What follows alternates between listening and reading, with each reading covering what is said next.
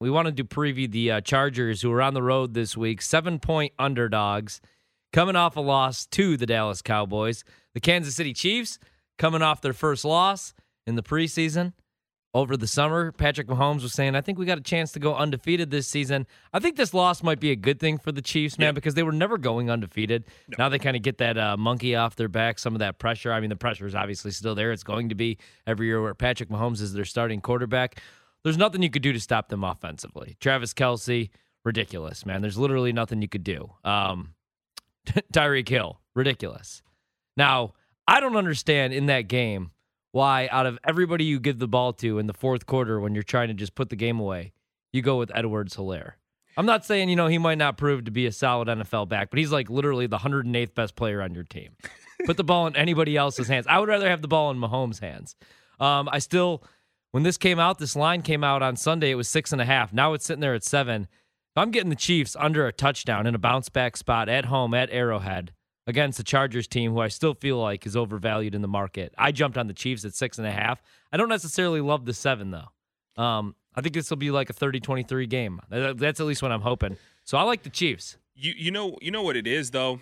I look at this game and I know you're gonna uh, give us some great BetQL stuff because they've done a great job over there, uh, just breaking down all these games across all sports in a second. But before you get to that, I don't think the Chargers are as good as people thought coming into Thank the you. Thank like, you. I think that's what we need to start looking at. This is one of those games where I'm hammering the Chiefs. I think the Chiefs in this spot, like you said, a bounce back spot for them. The Chiefs are great. They're a great team. They will be a great team. Sometimes these great teams have to get kicked in the mouth a little bit, have to go down, have to get a little light, a fire lit under them so that so that they can go out there and perform. I think this is the spot for them at Arrowhead. Cameron Gray is going to be in attendance. I have never not covered a spread when Cameron Gray's at, a, at attendance at one of these games that I'm betting on. So I'm going with that trend. Cam is going to be there with Brian Baldinger. It's going to be amazing stuff. I'm all over the Chiefs in this game. I just don't think the Chargers are as good. Now you can look at their few games and say, "Oh well, the ref screwed them in this one," and "Oh, this the ref screwed them in that one." How many times are we just going to give uh, excuses to this this Chargers team and saying that this was in the officials' hands? Some teams go out there and get W's and they go get it, and other teams lose. You got to do more.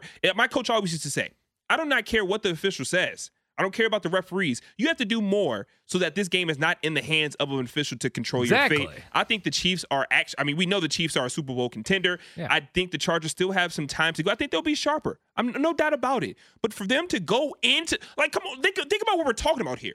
If the Chiefs beat the Ravens last week, it's not a sha- there's no shadow of a doubt that we will look at this game as Charlotte throws the interception. No, it's going out of bounds. We would not look at this game and say, hey, the Chiefs are going to smoke the Chargers at home in Arrowhead. But now, because they lose the Ravens and they don't start off as well against the Browns and it's, it's a little uglier than people expect, now we're questioning can we trust Mahomes, Andy Reid, and this Chiefs offense to cover seven against a second year quarterback? That's Yeah. ridiculous. Absolutely, man. As we got the biggest play of this Wake Forest Virginia game of the early night, and we get off the field Oh, on fourth down. Virginia goes for it on fourth and goal. We got Wake Forest. We got the under. Now I'm just waiting to see if there's a flag that No comes flags. late. Okay, Because these flags have been we get a goal line stop, baby. Wow. Seven nothing Wake Forest. They take over possession. Six twenty seven to go in the first quarter. We'll get you the live Our line here in a second, almost man. screwed like 80 I know. that drive. I know. They, They we- scored we twice two that got called back.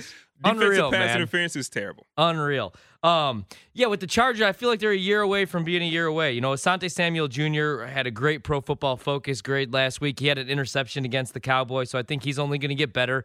Justin Herbert's one of the more exciting quarterbacks in the league, but he's only in his second year. Like, Yep. I think they're a year away from being a year away, man. And they got a whole new coaching staff.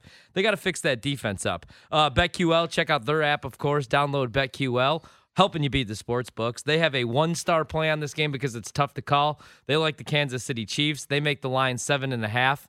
So that is their play in this one. They also like the Chiefs on the money line. That's a three star play.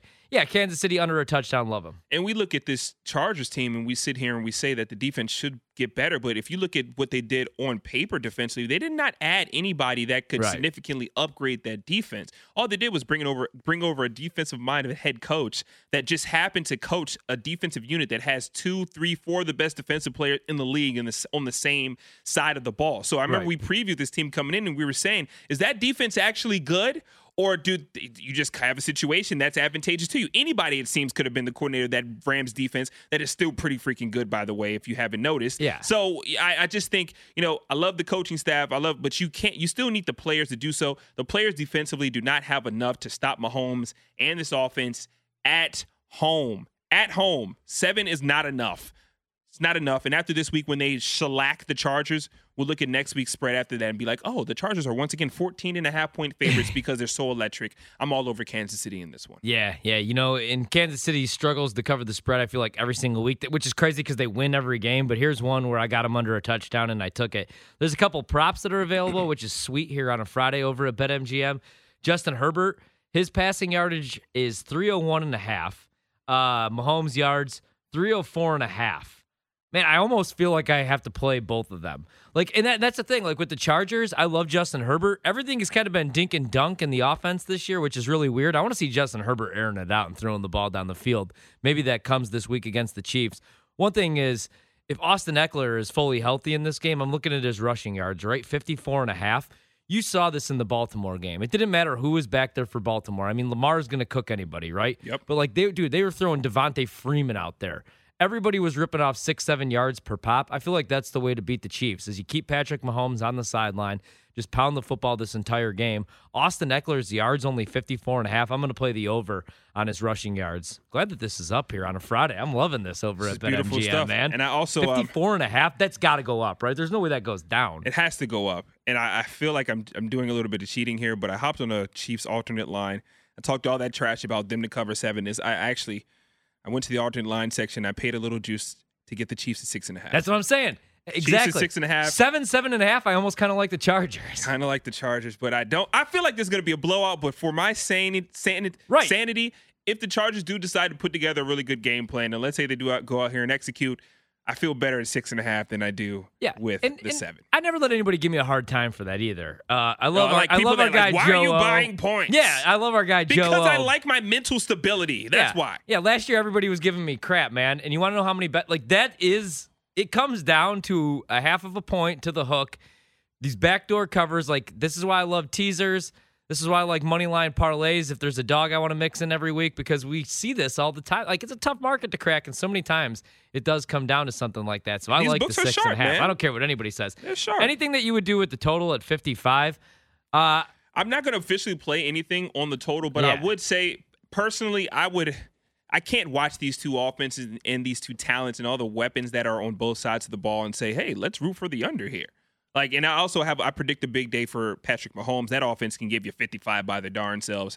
I know that might be an exaggeration, but kind of not an exaggeration. Um, you know, the Chiefs' offense still. I mean, their rush defense is not the greatest. We saw that the Ravens were were Yeah, able to do wanted. whatever they wanted against them on the ground. Um, so I probably probably would play the over in this game. Probably is the play is the over, but I'm going to stay away from the total for this moment. yeah, same here. I could see this being low scoring, as crazy as that sounds, even with these two offenses. Yep.